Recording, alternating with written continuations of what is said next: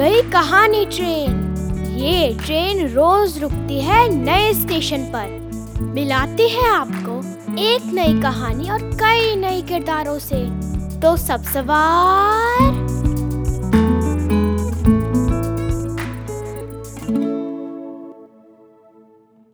आज की हमारी कहानी है प्लूटो पत्रिका से। नादान चील।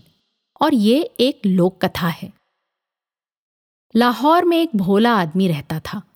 नाम भी उसका भोला ही था। पास के ही गाँव में उसकी मौसी रहती थी। एक बार वो मौसी के घर गया।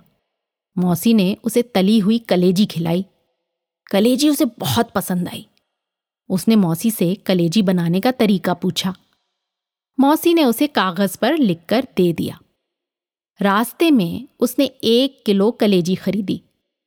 वो सोचता जा रहा था कि घर जाकर कलेजी खाएगा तो कितना मज़ा आ जाएगा।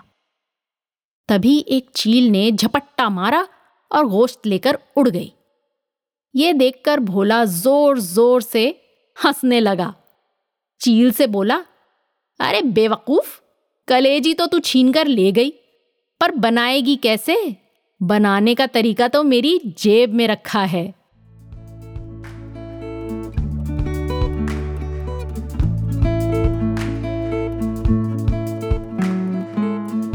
आशा है ये कहानी आपको पसंद आई होगी। ये कहानी आपके लिए लाए रेखता, नई धारा और प्रथम।